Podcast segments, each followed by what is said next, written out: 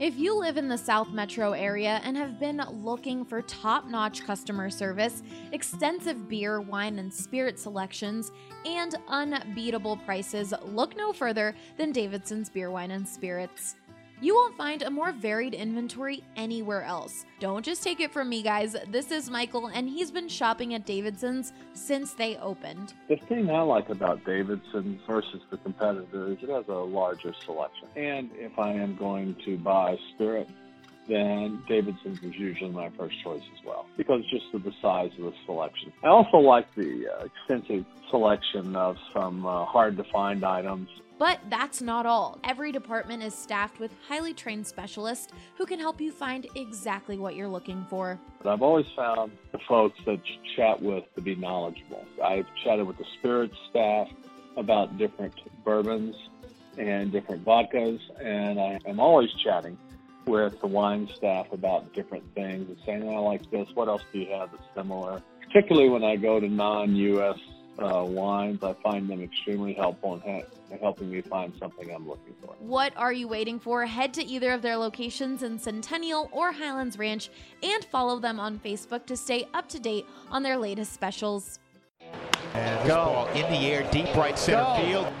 Two-run home run, Trevor Story. Way back, Myers. He'll watch it go out. Chuck Nasty.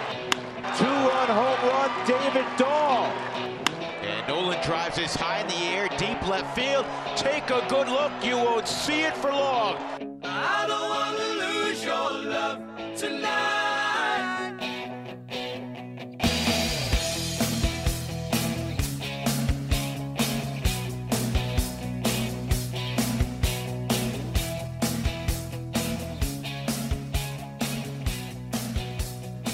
Welcome into the DNVR Rockies podcast presented by The Green Solution.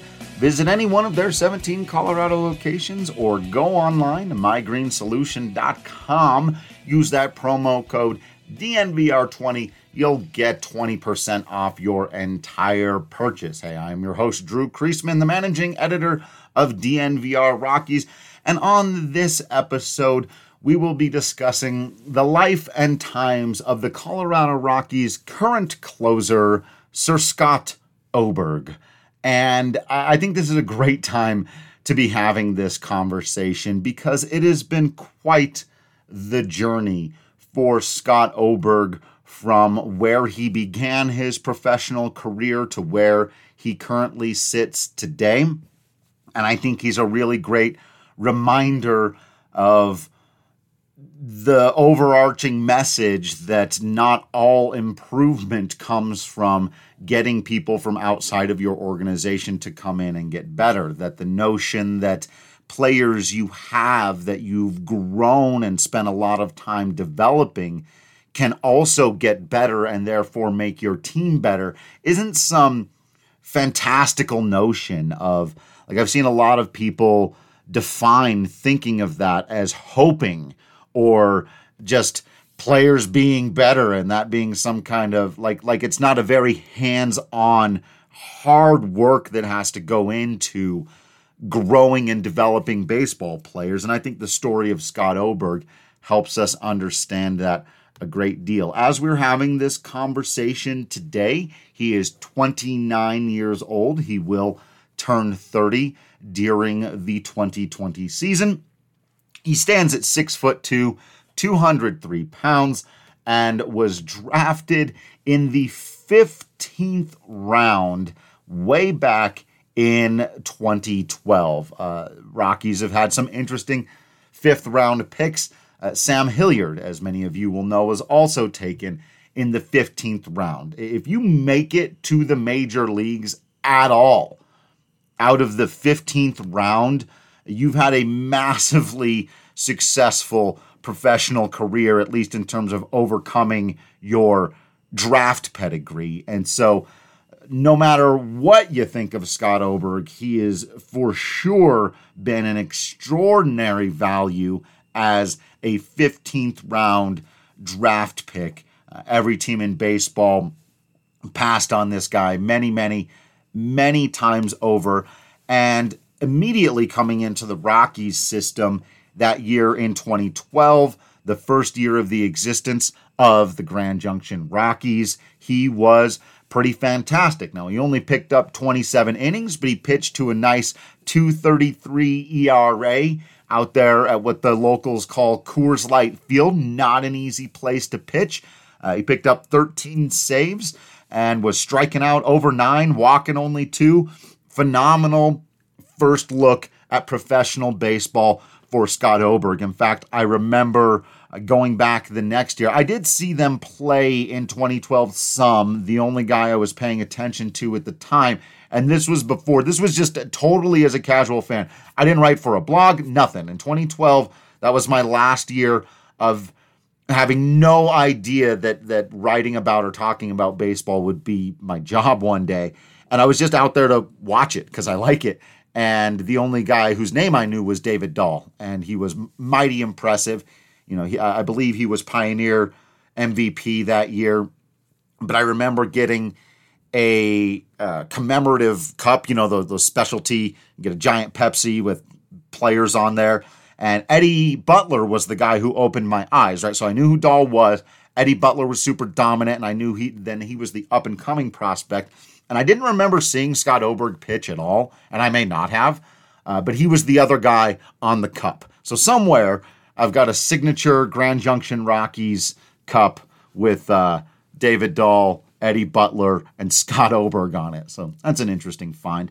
Uh, the Rockies were impressed enough with that initial run that they didn't even bother to send him to low A. So, on a personal level, bummer that Scott Oberg never got to pitch in Asheville. Uh, sort of a historic, not sort of a historic, it is an historic ballpark out there. But still, nice to get jumped straight up to high A, which I'm 90% sure in 2013 was still Modesto. Uh, and again, continued to pitch very well. So uh, apparently he didn't need a stop in low A. He picked up 53.1 innings and put out a 186 ERA while striking out almost 10 and a half batters per night. Now the walk rate really spiked. He was walking 4.5, but obviously with that low in ERA and with those huge K numbers, he was in a spot where he was creating traffic and getting out of it with his swing and miss stuff. And I, and I believe that year was when it really started to emerge that his fastball was going to be uh, uh, an, an elite level pitch and that the slider had a ton of movement on it. But th- that's when it became clear they really needed to develop that slider and they'd been working on it really hard ever since. It wouldn't click for another couple of years, but the stuff was good enough that he started absolutely destroying the minor leagues. They bumped him up the next year in 2014 to double A. Uh, they only had him stick around there for about 27 innings because, again, a 263 ERA. He, got the walk stuff under control. He's now walking under two at 198 per nine. Uh, the strikeouts weren't as strong at, at just about seven per nine that year, but still, it looked like the Rockies. Uh, they go, hey, we got a guy on our hands here, and they kind of fast tracked him uh, a little bit to uh, the big leagues because the next year he only pitched in eight innings for AAA, was sporting a 113 ERA. Uh, before he was kind of forced up and probably debuted a little bit before uh, they would have loved, but 2015 became, you know, a, a, throwaway season for the Rockies. They traded away the face of the franchise and Troy Tulowitzki. It was clear it was going to take some rebuilding, and so they wanted to see what they had. They got Scotty up to the big leagues for, uh, surprisingly enough, a 58.1 inning rookie season uh, where he managed to pitch not well, but not maybe as poorly as you would expect a young reliever thrown into the fire in a very tough season. He did put up a 509 ERA. Again, not good, but certainly we've seen worse out of relievers recently.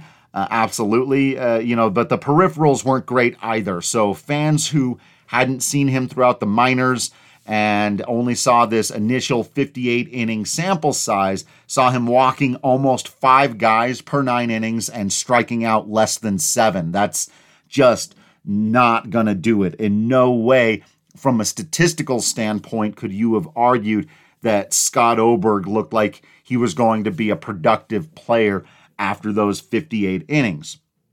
As such, the Rockies in 2016 started him out there down in AAA, and he was back to completely and utterly dominating the minor leagues. In fact, there's never been a time in Scott Oberg's career, and I'll say it one more time remember, he was a 15th round draft pick where he hasn't just absolutely owned the minors. So 2016, he begins in AAA. He pitches 29 innings down there, uh, 29.2, excuse me. Would, wouldn't want to short him that last point two. And again, great numbers. Strikeouts are almost 11 per nine innings. He's at 1092 that season. The walks are still a little bit, you know, you're you're squinting your eyes at 334.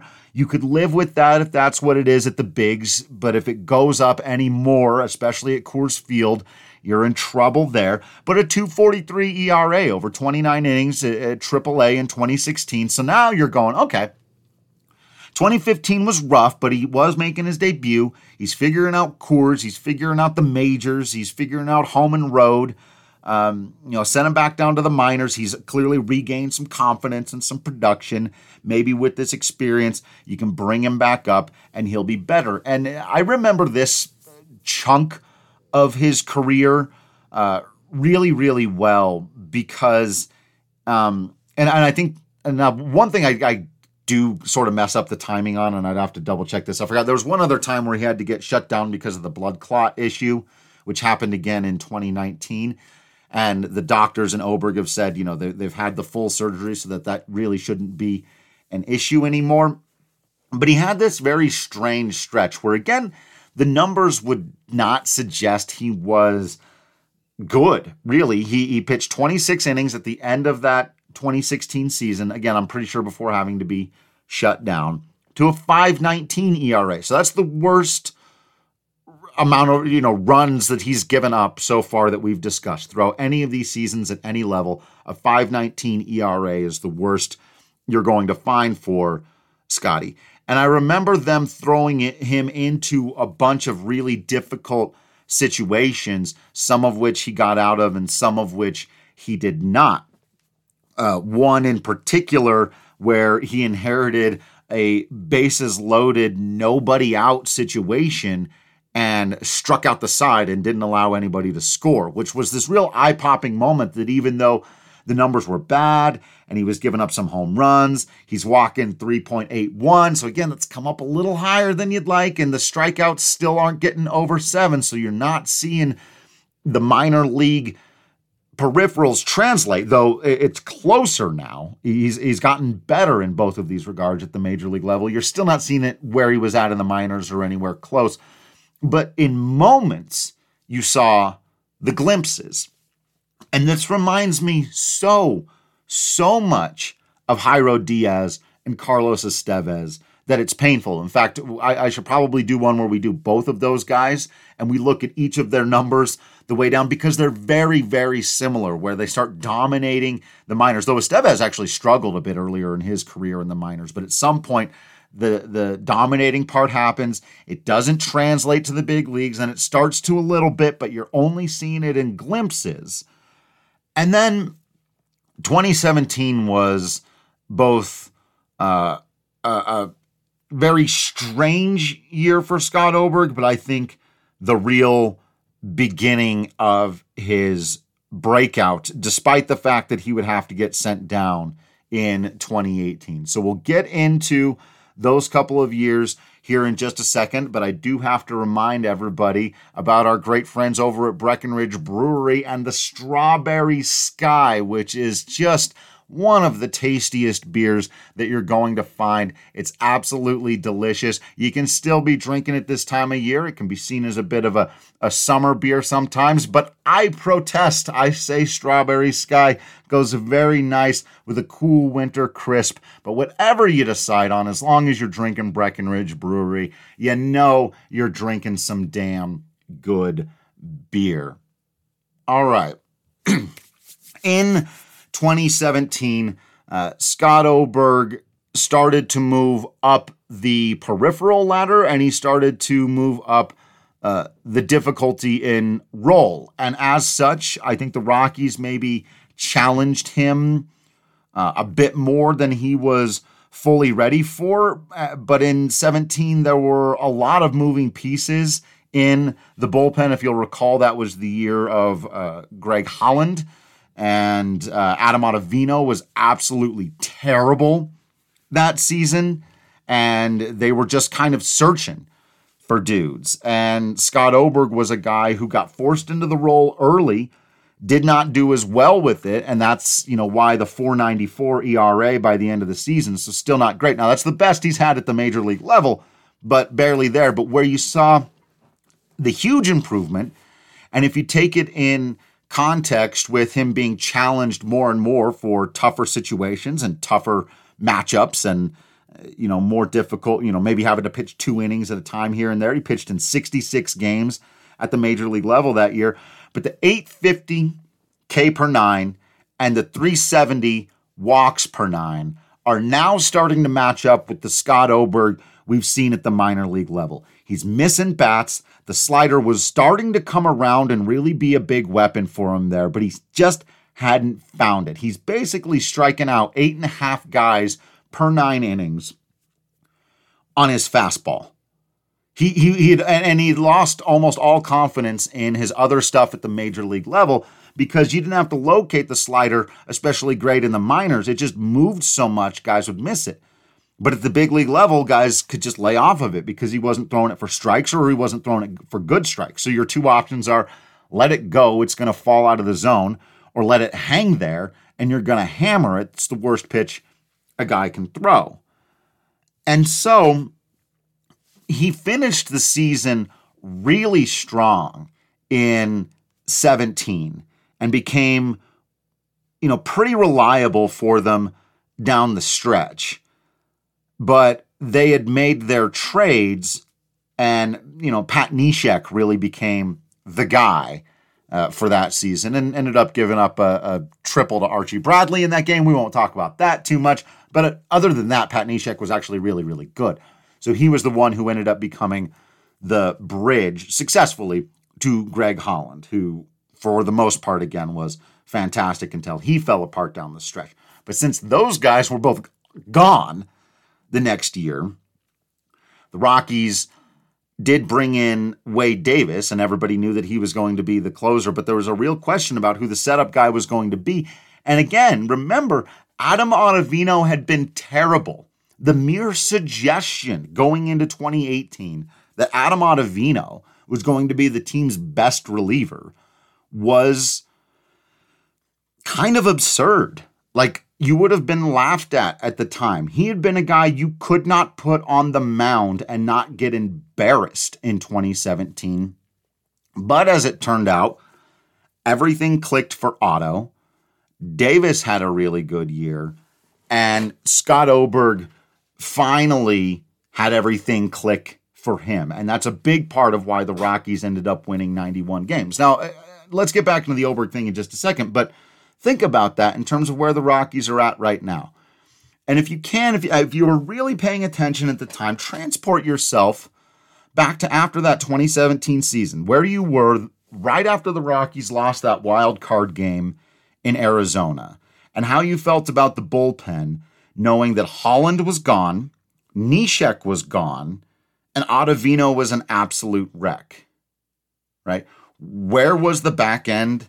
Before they signed Wade Davis, even. And, and now think about how comforting signing Wade Davis was and what a huge difference it made in 2018 that he would set the saves record and allow Ottavino, who had been almost a joke the year before, to become the most dominant setup guy in baseball and the thing that really brought it all together was Scott Oberg. Now, I mentioned in 2018, he did get sent down very briefly. He had had this terrible issue, if you all recall, earlier in the season with inherited runners. And this is another reminder about, you know, peripherals and what is the job of a reliever. So, in these other years where his ERA had been bad, I particularly mentioned, remember 2016, where at the end of the season he was giving up a lot of runs, but sometimes when he would inherit somebody else's jam, he would come in and do a phenomenal job. Well, he had gotten the hang of that, but as he started doing better at not allowing his own runners, suddenly in 2018, he had this big issue of every time he came in and there was a guy on second base and two outs, he'd give up the single before he'd strike out the next guy and therefore tie game or the other team takes the lead. And it got really super frustrating for Rockies fans and for the Rockies themselves and for Scott Oberg. He was fighting his slider and then he got hurt. And it was a minor injury. I can't remember exactly what it was, but he got sent down to AAA mostly for rehab, but they also left him there to work on his slider. So it is funny to look back and see that Scott Oberg spent 15 innings of the 2018 season in AAA when you know he had already accrued about 150 innings at the big league level. But we still hadn't seen any better than a 494 ERA in any kind of sample size. Well, he comes back. He solidifies the Rockies bullpen. He pitches 58.2 innings at the big league level. So despite, you know, his quick stint down in the minors, it was the most number of innings at the big league level he's ever pitched and it was by far his best season. He put up a 245 ERA. He struck out 8.74 per 9 while walking a minuscule 1.84. Now you're looking at peripheral numbers at the major league level that are matching what he was doing in the minors when he was really dominant. A sub two walk rate and a strikeout rate close to nine. That's what the Rockies needed out of Scott Oberg. That's what they got out of Scott Oberg. He, and I think along with Seung-Hwan Oh, really solidified that bullpen. And um, of course, famously, he would pick up the last four outs in the wild card game against the Chicago Cubs, with uh, Bud Black having already burned Wade Davis uh, earlier in the game. And again, Adam Ottavino, who is maybe at this point starting to develop a reputation for not being able to get guys out in the postseason. Remember, he gave up the game tying run to the Cubs in the inning before Davis came in. So, so it would have been the eighth, I believe, on a slider that didn't get far enough away from Javi Baez. Uh, so it wasn't until uh, the 13th that Ober, well, he, he would have come in and got the last out in the 12th. Wolters gets the hurt, the hurt, the what? Uh, call it the hurt, the hurt on the Cubs, the hit that ended the Cubs dynasty. and then uh, Scott Oberg goes out there and strikes out the side. In fact, he struck out the last four guys. It was an absolutely dominant nails performance in the biggest game the Colorado Rockies have played since 2009. And uh, I mean, I guess there was the one the year before, but considering they lost that in the fashion they did, it, this one would obviously be the the big one. And so uh, he then parlayed that into an even more all around successful 2019 campaign where the Rockies somewhat tragically left him in the setup role for far too long while allowing Wade Davis to kind of spoil away his season before their very eyes. But Oberg again, I mean, he he could have been an all-star this last year. He had had he had a sub two ERA going into the all-star break. He finished with his career best, a 225 ERA over 56 innings pitched, and a career best at the major league level, 932 strikeouts per nine. And, and those who watched, you just saw the swing and miss when he was on. He was getting ugly, ugly swings from some of the best hitters in the game. Uh, he was dominant. Now, he did walk more guys this last season, so let's all keep our eyes on this. He walked guys at a rate of 370 per nine. So, yeah, you keep it under four, you're okay. I think, you know, he's got to bring that down a little bit. I can understand why Rockies relievers were maybe being careful this year. Everyone was a little bit gun shy, and you know the baseball was what it was. But in 49 appearances, uh, Scott Oberg was fantastic again before having to be shut down uh, with the blood clot issue, and by the end of the season had taken over as the Rockies closer. He was only able to get five saves before uh, that was shut down, but it's pretty clear from everything I've heard from the organization that they intend to have him right there as the closer, you know, as they, watch and see whatever it is is going to happen with Wade Davis that comes next. But uh, if you look at it this way, essentially, Scott Oberg is on, uh, you know, about a 112 inning stretch here over, again, about 100 games or so of pitching to a, a low two ERA, good strikeout to walk numbers. And uh, I'm not real into projection systems, but even those mostly like him because he started to get, you know, the swing and miss. Uh, but again, they, they're going to undersell him. They they are expecting, at least Fangraphs is, a 385 ERA next year.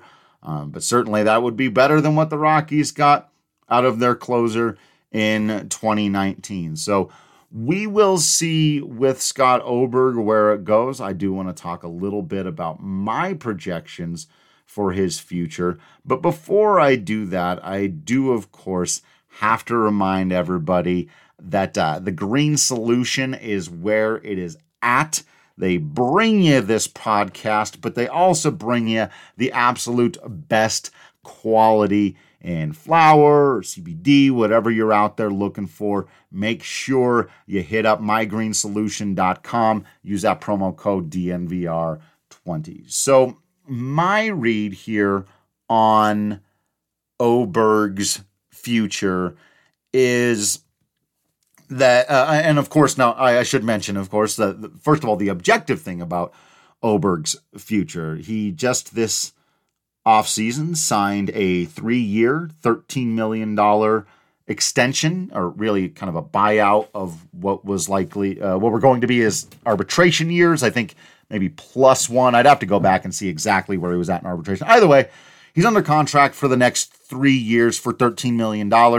So uh, a nice raise for him. If he continues to pitch the way he has the last two years, that is an extraordinary steal for the Colorado Rockies. If he goes through the kind of ups and downs that relievers are prone to, um, then then it's probably just a safe deal for the Rockies. There, there's no one year where that's going to be hurting them too bad. For now, I think they've got to feel pretty good about that. I, I you know, Scott will still have an opportunity to go out there at age 32 ish.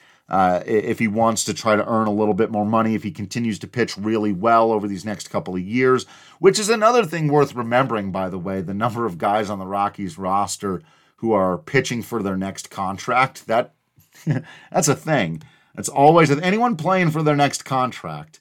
Um, you're going to get their best. I'll tell you that much. And so it will be interesting to see. Now, Oberg's not in that situation now. He's he's he's in a good spot, but I do think you, you know he's trying to hold on to that closer's gig, and he's trying to prove all of the doubters wrong. Of course, there have been doubters over the years. He was a 15th round pick. There are people who ignored him throughout his entire minor league career. He was never, remember, talk about these farm system rankings. And I said, well, the Rockies farm system isn't any good. Well, apparently it wasn't any good when it was producing this guy who is now one of 30 closers in Major League Baseball and was never considered anywhere close to a top 100 prospect. In fact, he was probably never considered in the Rockies' top 10 prospects just inside their own organization. And now he's one of the linchpins, one of the biggest keys to their potential success or failure, whichever way you think it's going to go. Uh, he is the most important reliever in the organization as as we stand here today. Now, other people could emerge and and become that, and there are certainly some other key cogs. Davis and Jairo Diaz and Carlos Estevez would be my next if I was power ranking sort of the the most key elements for the Rockies bullpen. But it's easy to overlook what Scott Oberg has done, especially because uh, just a year ago he was sent down to the minors. But it's also easy to forget that he's sort of always been building toward this moment, that he didn't come out of nowhere to become this guy. he's getting to the point now where his production is matching his ability. And because he's missed some time with this non arm related stuff, there's also, you know, and, and you never want to say it's a good thing he's had. That's absolutely not what you're saying, but there is a reality to that. and I've mentioned this with Jairo Diaz. It is not a good thing that Jairo Diaz has missed the time that he has missed. It is, however, good for the health of their arms that they haven't had a ton of innings put on them.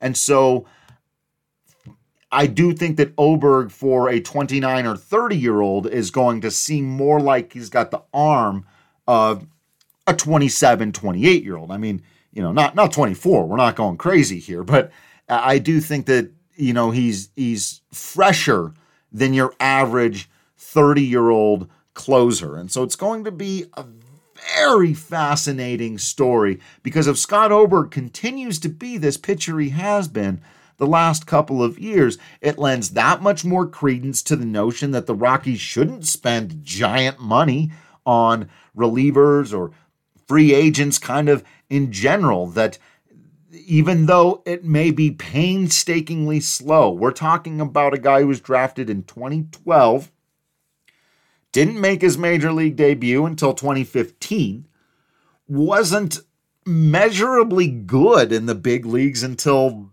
2018.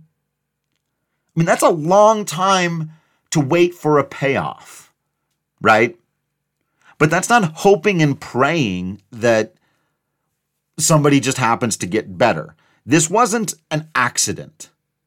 This took a lot of hard work from Scott and from coaches and from the guy who was in charge of development during most of his minor league career. Jeff Bridich, by the way. A lot of people had to make this happen. Now, I'm not saying that therefore it can happen with everybody else, though I do think there are a ton of parallels for Jairo Diaz, Carlos Estevez, Jesus Tinoco. Um, and by the way, I've talked to Tony Wolters and Chad Bettis about this, and they tend to agree. They see similar career paths for those guys. And do I expect them all to turn into what Scott Oberg is now? No, though I've always thought Carlos Estevez could eventually be a guy who dominates the way we've seen Oberg dominate the last two years. And it, but it's stuff like this is why. And how much are Oberg, Diaz, and Estevez going to be making? Where did they come from? They all came from inside the organization. Now, Diaz was traded for as a minor league player, but he's grown up inside the Rockies minor league organization. While the big money guys, you know, aren't, aren't getting the job done. So, yes, this is a reminder of both things that you can get a sudden burst of production from someone you've had there all along who's never looked especially great just yet, but is still coming into his prime and figuring it out. And the Rockies have like 10 of those guys on the roster. We don't know who is, is going to go the positive direction, and we don't know who's going to go the negative direction. But this is also a reminder that it can take a really long, painstakingly slow amount of time. Talking six years between getting drafted and really starting to produce for your club. And then it happens like that. At the beginning of the season, he was a question mark. At the end of the season, he was striking out the last four Cubs in Wrigley Field to win the National League wildcard game. Scott Oberg is a reminder that we don't always know how much we think we know. If you went back and listened to people in 2016 and 2017 talk about what should or shouldn't be done with Scott Oberg, it'd be really funny now. Who are those players on the roster now? it is important that we think on that and not dismiss. And, and, and this is what I'll close on today because I know this has been the theme, and uh, I don't want to disrespect the, this being about Scott Oberg. Uh, who, by the way, is also just a phenomenal human being uh, who's been extraordinarily gracious with his time. And I love talking to him about baseball. But I do want to sort of pull out here and make the bigger theme because I've seen this so much lately and it frustrates me for this particular reason. It disrespects the hard work that goes into getting better. When people talk about individuals getting better as some kind of joke, they scoff at the notion that 24, 25, 26 year olds can achieve something they had not yet. And that this is tantamount to standing around with your hands tied behind your back. That it isn't hard work, that there aren't people in there right now rolling up their sleeves, doing the hard work to get better.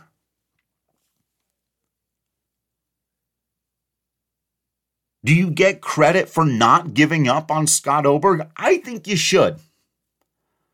From the GMs and coaches down to Scott Oberg, I think you should get credit for not giving up when there were so many chances for you to, when so many people could have dismissed it as a hope and a prayer, while every single day you worked your ass off to make it a reality. It's not hope, it's not prayer, it's not, gosh, I hope bad players are good next season. It's the very human. Don't all of us think we can get better every day in what we do in our jobs? I know I do. I know I know I feel like I can get much better podcasting and writing and I've been doing it for a while, but not that long in the grand scheme of things. So if you want to go down the list and say why you don't think every single one of these players can turn into Scott Oberg, that's an interesting conversation. And then you're on record. So four years from now, we can look back and say, you said Jairo Diaz wasn't going to become Scott Oberg. Well, he either did or he didn't. And you said Estevez wasn't going to become Scott Oberg, and then he did or he didn't. You know, we can have that conversation, but to, to have the blanket statement of, if anybody does work out, well, then that was just good luck. The Rockies got lucky that Estevez and Diaz got better. Like they're not actively trying to do everything they can right now to take those guys to the next level because it would be an extraordinary boost to their club. So that's why I don't like that talking point because there are a lot of people working really, really hard to get better. And I think it's a fundamental aspect of human achievement that we all desire to take that next step. And so I, I just I just want them I just want everybody on record. Get specific about it. You don't believe the players are going to get better. Tell me that and tell me the names. That's what I want to hear from the particular crowd of people that says the Rockies just hoping or praying that pl- players get better is not a philosophy or that it's not trying that that they aren't actively doing something. I disagree. I think trying to get better is one of the most active doing somethings we as human beings can, well, do. I sort of walked into that, didn't I? And and I don't think success stories like Scott Oberg are random or dumb luck. I think it's the natural result of putting in the time and effort. So if you don't think Ryan McMahon, Raimel Tapia, or Garrett, just let's all let's go on record. Let's see. If you don't think those players can get better, you don't think there's more in David Dahl, or Jon Gray, or German Marquez, or Kyle Freeland, just go on record. That's all I ask. I am on record as supporting local business because that's in my blood. It's in our blood. It's in everybody's blood out here. That's what we're about at DNVR. And so we love our friends over at Denver Rubber Company. They are the most reliable local partner for your long term project. Since 1972, Denver Rubber Company has provided the highest quality of products from custom die cut gaskets, molded rubber, to custom contract manufacturing and custom hoses.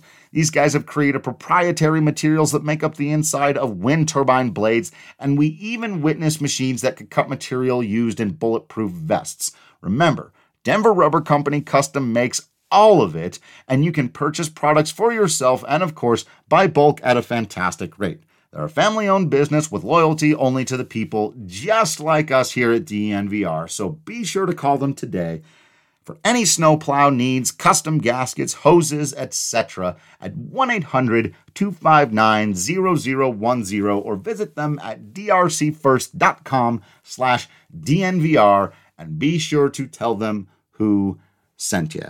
I should finish this on Scott Oberg and, and not on my, my big philosophical uh, statement, though I do think he's the best embodiment of it. And and I and I want it to be more of a, an inspirational than a uh, combative finish to this. I think because he, he has you know overcome a lot, whether it be on the baseball diamond, some of these health issues, uh, you know, blood clot issues can be very very scary.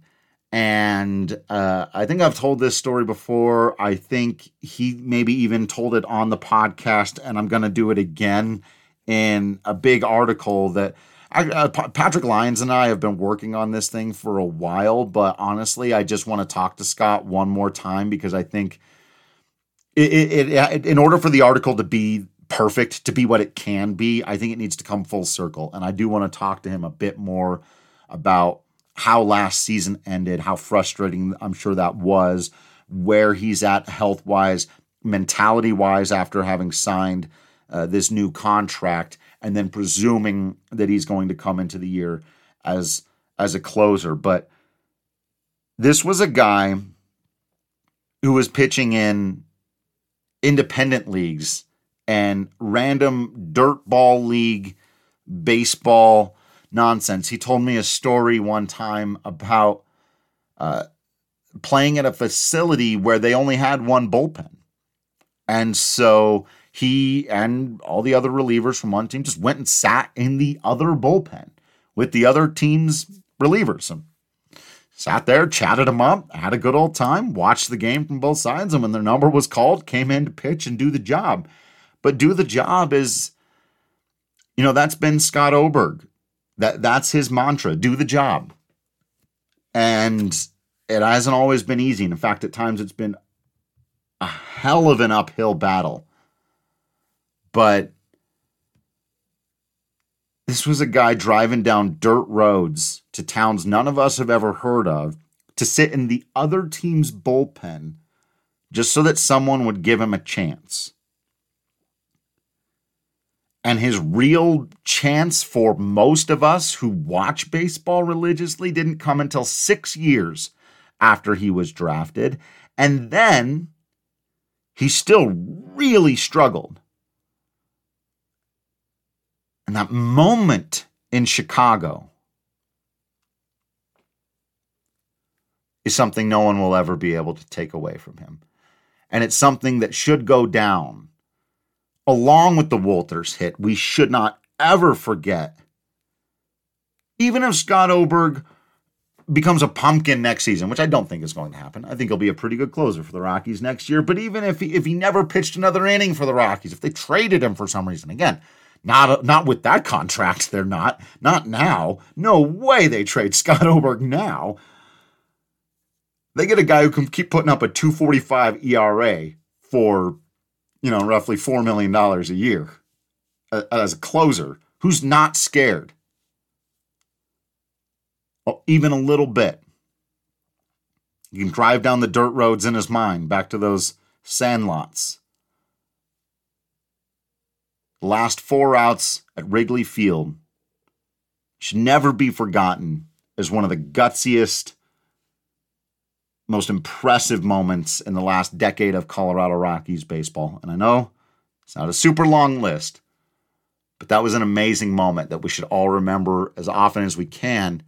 And that may just help continue to propel Scott Oberg into being one of the best relievers in Rockies history, one of the more reliable closers in Rockies history, and a guy they grew who is unequivocally their own. Nobody else wanted him. In fact, you can argue the Rockies didn't even really want him that bad. but he's always been here. He's grown up in it. And maybe, just maybe, he's figured it out. Thank you all for listening in to this episode of the DNVR Rockies podcast. Uh, hopefully, you're following us on social media at DNVR underscore Rockies, at Drew Creasman, at Patrick D. Lyons, doing all the good, subscribing. Hopefully, you bought all of your good, fantastic DNVR merch for Christmas. If not, you can get some afterwards. Late presents are always fun too because they're less expected. So, we've got some pretty great merch, new stuff. Uh, especially if you're also a Nuggets fan. I mean, it's, it's, their season right now. We'll have new Rocky stuff, I promise you, before too long. But in the meantime, I can only hope that you continue to be absolutely awesome. I can only promise that I will continue to be absolutely Drew Creasman. And until next time, I will see you at the ballpark. Are you in search of natural relief from your daily stresses? Well, Strava Craft Coffee is a CBD rich, hemp oil infused coffee that is non psychoactive, helps reduce pain naturally, keeps those coffee jitters away, and so much more. I started drinking it because I have degenerative arthritis and I would prefer to drink coffee that has natural ingredients in it for healing and this coffee treats the inflammatory process that happens from having degenerative arthritis. That was Robin. She's been drinking Strava Craft coffee every day for months now and she is so happy with the results. I would recommend it to America, to everyone, because it is a fantastic product. It delivers, it does what it says it's going to do, and it's amazing. Put your body back in balance with Strava Craft Coffee and see how good you feel.